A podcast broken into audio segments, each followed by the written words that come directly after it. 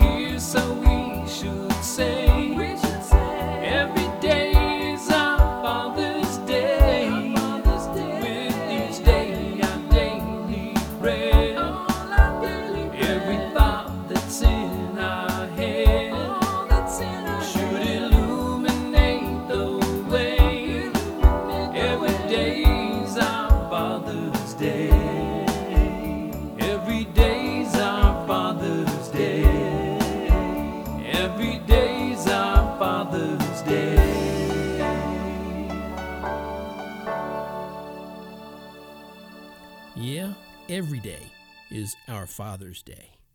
But today, Father's Day 2019, it's your day, earthly fathers, dads. It is your day. You can step up to it, you can run right through it. It's your day. You can drive the highway or you can want things my way. Well, it's your day. You can make love linger, you can point your finger. It is your day. You can keep or give it, you can truly live it. And I'm sure you can guess which one I suggest. Yep, that's right. You truly live it. Okay, happy Father's Day 2019, all you dads. And I hope that you tune in next time, which should be coming up pretty soon. And until then, this is Tony from TonyFunderberg.com and the Rhyme and Reason Show. And remember, there is a rhyme and reason to life because God made you. There's a rhyme and reason for your time.